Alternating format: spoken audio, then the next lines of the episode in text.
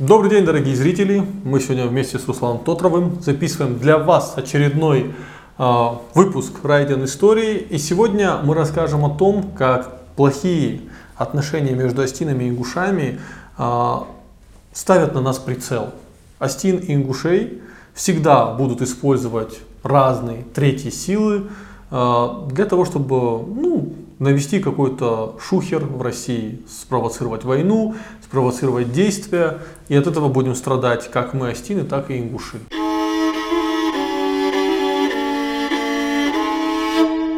А темой мы сегодня взяли несостоявшуюся, слава богу, вторую осетино-ингушскую войну 97 года, когда я Алика во время подготовки этой, этой, этой программы спросил, а, знает ли он об этом, помнит ли об этом, он был очень удивлен. Я не знал. Тем не менее, события, о которых мы расскажем, они произошли в 97-м, они уложились в какую-то там пару летних осенних месяцев, и они действительно едва не э, стали предтечей очень серьезной, я этого слова не побоюсь, осетино-ингушской войны, и, они, и сейчас мы вам покажем, как э, сторонние акторы могут по мановению просто волшебной палочки или по щелчку пальца стравить два народа ну да, мы, мы как бензиновая бочка, вот в которую просто кинь искру, и она взорвется. Абсолютно моментально.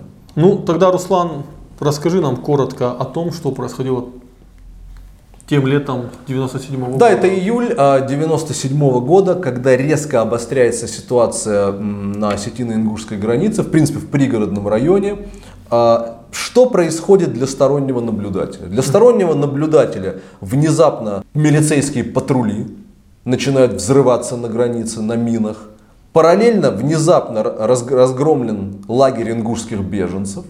Из него, э, по нему из гранатометов стреляли. И вот уже да. ситуация накаляется до того, что э, ингушский президент Руслан Аушев кричит «Знаменитая сакральная Россия, помоги!» и требует прямого президентского правления. Ахсарбек Галазов стеной просто железной ему противостоит. Это витрина. А что было на самом деле? Это намного интереснее. 97 год. Вы должны понимать, что первое чеченское и хасавюрские соглашения случились уже, война закончилась, хасавюрские соглашения случились год назад. До второй чеченской еще года полтора-два. Но есть люди э, в лице э, террориста Радуева, которые всячески хотят ускорить наступление очередной войны на Кавказе. Причем они хотят этой войны уже не только на территории Чечни, а на территории всего Кавказа. В первую очередь перенести боевые действия в Ингушетию и Северную Осетию. И что для этого делает Радуев?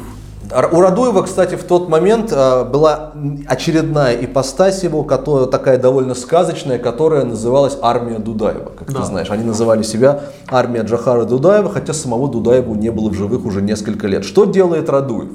Для того, а, чтобы, по его разумению, убить сразу двух зайцев и нанести удар по нескольким направлениям, он инструктирует двух боевиков, Рустама Межиева и Рамазана Казроева, э, ингушей, Просто потому, что они ингуши. Ну, то есть, вот, да. вот осетин, я, Олег Пухаев осетин, ну, а они ингуши. То есть, здесь я констатирую факт. Вряд ли Радуеву удалось бы завербовать осетин. Ну, ну понятное дело.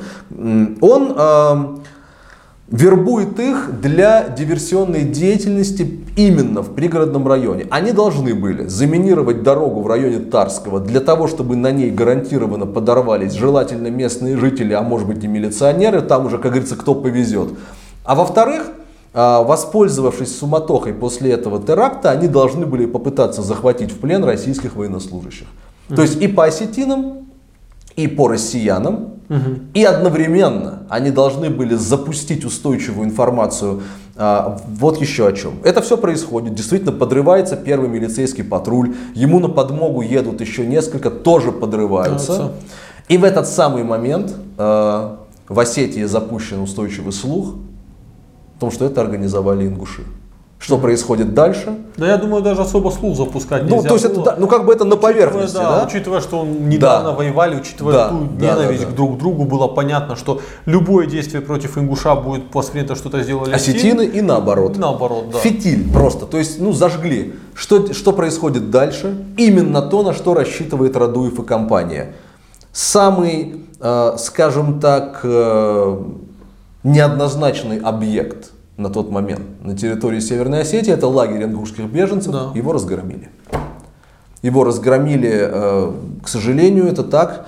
И далее, в этот самый момент, разгромленный лагерь беженцев, это уже, ну, практически, да, все, это уже едва ли не казус белли, да, не повод Да. для объявления войны.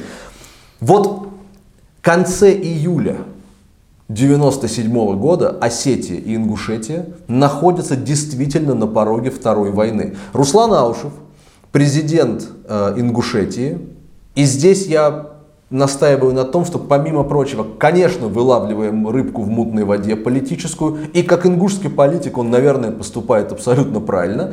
Он, э, Я тебе больше скажу. Руслан Аушев с точки зрения Ингушетии и Ингушей, это, наверное, лучший президент Абсолютно, Ингушетии. это абсолютно. факт, да. Вот, он э, взывает к Кремлю и лично к президенту Ельцину, он э, говорит, Борис Николаевич, если вы прямо сейчас незамедлительно не введете прямое президентское правление, отматываем на несколько лет назад, а именно на 5, ровно то, о чем Аушев просит аж с 92-го, если вы прямо сейчас не введете прямое президентское правление в пригородном районе, то, во-первых, тысячи, десятки, сотни тысяч, миллионы ингушских беженцев никогда не смогут вернуться к местам своего прежнего проживания, а во-вторых, ингушский этнос окажется под э, угрозой исчезновения в Осетии, потому что эти головорезы осетины нас просто перережут. Ахсарбек Галазов, в ответ на это президент Северной Осетии выставляет Борису Ельцину в принципе алик ультиматум.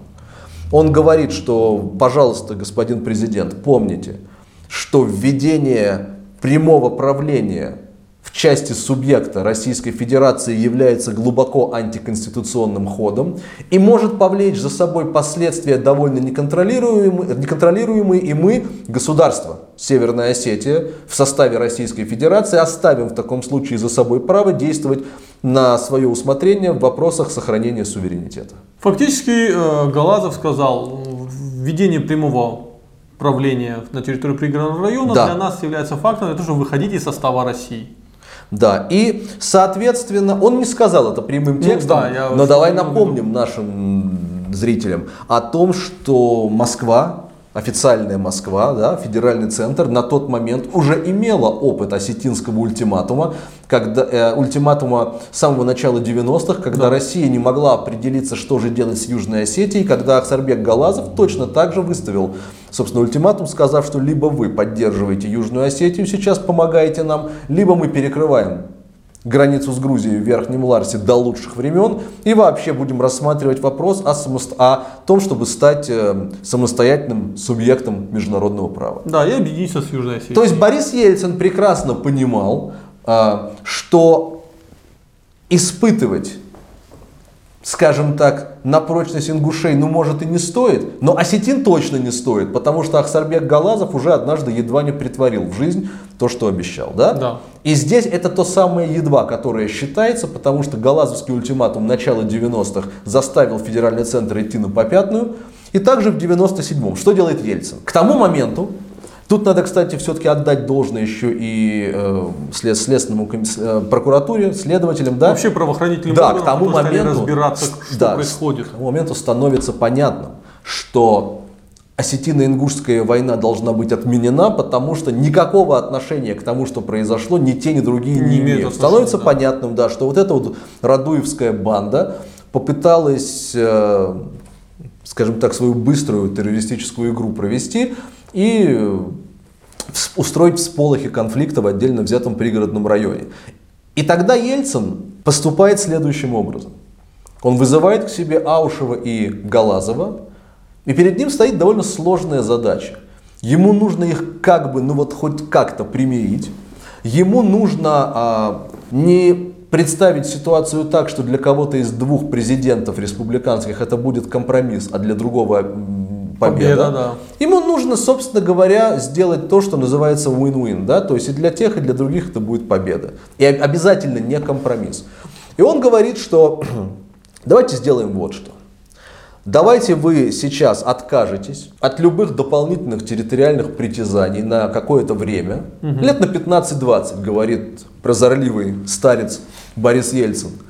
И ну, Ну, и по факту он прав По, по факту он да. прав. Давайте-ка вот и тут, и тут он применяет прием, который, собственно, и следовало ожидать от такого прожженного политика. Он говорит, и вообще, вы и про выборы не забывайте, которые у вас на нас Намечаются. намечаются. И про поддержку Кремля не забывайте. Поэтому давайте вы заканчивайте с противостояниями. Своих бойцов, э, пожалуйста, э, верните в стойло, как говорится. И все. Я знаешь, какой хочу момент заметить? Да. Вот мы же часто рассказываем про то, что Россия была федерацией, федеративным государством в 90-х. И нам часто оппонируют, что ну, центр ничего не контролировал, все были самостоятельны, государство было на грани развала. Вот вам пример, а, насколько эти слова ложь. А, смотрите, Ельцину удалось одернуть Яушева и одернуть Галазова, просто сказав, что Кремль не предоставит им поддержку. Да? Если э, предполагать, что э, да, регионы обладали самостоятельностью, но не колоссальной самостоятельностью, все равно Россия это было единое государство. И э, поддержка Кремля решала многое. Даже в таких регионах, как Ингушетия и Северная Осетия. Хотя вот вроде бы, да, там у Галазова сумасшедший авторитет, у Аушева сумасшедший авторитет. Зачем им поддержка Кремля? А нет, это влияло, это имело колоссальное влияние. Поэтому все разговоры о том, что Россия э, начала 90-х э, ну, вообще все 90 было раздробленное государство, это бред. Это было единое, довольно, ну, государство с проблемами на этапах становления, но при этом это было единое государство, где центр мог влиять, ну, обладал просто колоссальным влиянием, несмотря на суверенитет. Вот. Колоссальным влиянием в федеративном государстве, Да, а не да. колоссальным влиянием в унитарном, как сейчас. Да, и То это есть важный момент. Две разные э, вещи, потому что в федеративном государстве обладать колоссальным влиянием, это еще надо умудриться.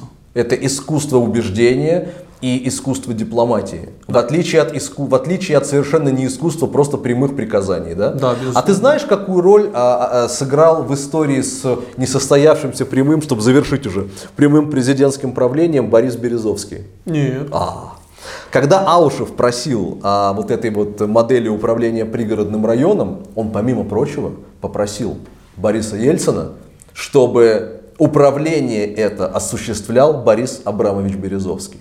То есть Аушев помимо, ну, опять же, мы с тобой о роли Березовского в работе с Чечен, в Че- Чечне середины 90-х, вызволением заложников и Да, прочими говорили, коммерческими говорили. проектами говорили. Аушев прекрасно понимал, а, видимо, возможности Березовского, в том числе э, дипломатические возможности Березовского, в том числе он понимал, что Березовский э, политик с политиками, вот знаешь, вор с ворами, футболист с футболистами, как в известном афоризме. И логику Аушева понять, наверное, можно. Как ты можешь предположить, Ахсарбек Хаджимурзаевич был категорически против. И вот здесь Осетинская взяла. Потому что в конечном итоге вот пер, э, э, позиции федерального центра в, в регионе были укреплены. Первым таким вот, то, что сейчас назвали бы полномочным представителем, стал Вячеслав Михайлов. Да. Человек, которого, э, о котором просил в том числе и Галазов, и, и человек, кандидатура которого категорически не нравилась Аушеву. Аушев хотел Березовского, но у Бориса Абрамовича и э, Руслана Султановича не прошло. Слушай, мне даже страшно представить, что бы было, если бы м, этим вопросом занимался Березовский, поскольку э, если вы проследите жизнь Березовского, то вы поймете, что этот человек э, любил устраивать конфликты и сам выста- становиться медиатором, да? быть человеком, от которого все зависит. А вот я уйду, и у вас тут война будет. Это было и в Чечне. Вообще он искал любые, вот, вот это профессиональный тип, который умел вылавливать рыбку в мутной воде. Вот лучше него этого никто не умел. И а, мне сложно представить, как бы он мутил воду между Осетией и Ингушетией. Я думаю, мы бы еще бы от его действий лет 20-30 приходили в себя, если вообще когда смогли бы прийти в себя. Аушев, когда предлагал его кандидатуру, он формулировал так. Это очень опытный политик, умеющий принимать нестандартные решения. Но, слава богу, нас Всевышний от нестандартных решений Березовского в этой связи уберег. Ну а закольцовывая тему, вот эти вот террористы э, Межиев и Козроев в итоге получили по 15 лет лишения свободы по статье терроризм. Ну, тут- И войны не было, слава Да. богу. А, тут надо отметить, что а, на тот момент правоохранительные органы сработали ну, профессионально. У нас просто принято говорить, что в 90-х в правоохранительных органах там был полный хаос и швах. Ну, Это неправда. В правоохранительных органах э, тогда работали люди еще, э, у которых было советское прошлое, советская школа. В данном случае советская школа это очень хорош, хорошая школа была. Это люди, которые могли бороться с реальными преступниками, а не играть в палочную систему. И они довольно быстро Да. нашли людей, которые это все организовывают и спасли по факту и Астины, и Ингуши от войны. Да, и мы, когда рассказывали в одном из наших недавних выпусков э, о серии взрывов во Владикавказе конца 90-х, очень важный момент, который мы тоже отметили, все исполнители этих взрывов, ну, оставшиеся в живых, да, в Да, какой-то да, момент, да. они все так или иначе предстали перед правосудием. Да. Это не делает ситуацию легче, но это делает ее, наверное, справедливей с точки зрения того, что им не удалось от ответственности уйти, Олег. Безусловно. Наверное, нас с тобой смотрят и жители Ингушетии. Да, я хочу именно для жителей Ингушетии, для ингушской части аудитории, если она у меня есть вдруг, если даже это один, два, три человека. Я сейчас на секунду ожидал, что он по-ингушски заговорит. Слушай, ничего плохого знать э, язык Абсолютно. Да, э, другого кавказского народа нет, тем более зная ингушский, ты будешь и с чеченцами говорить.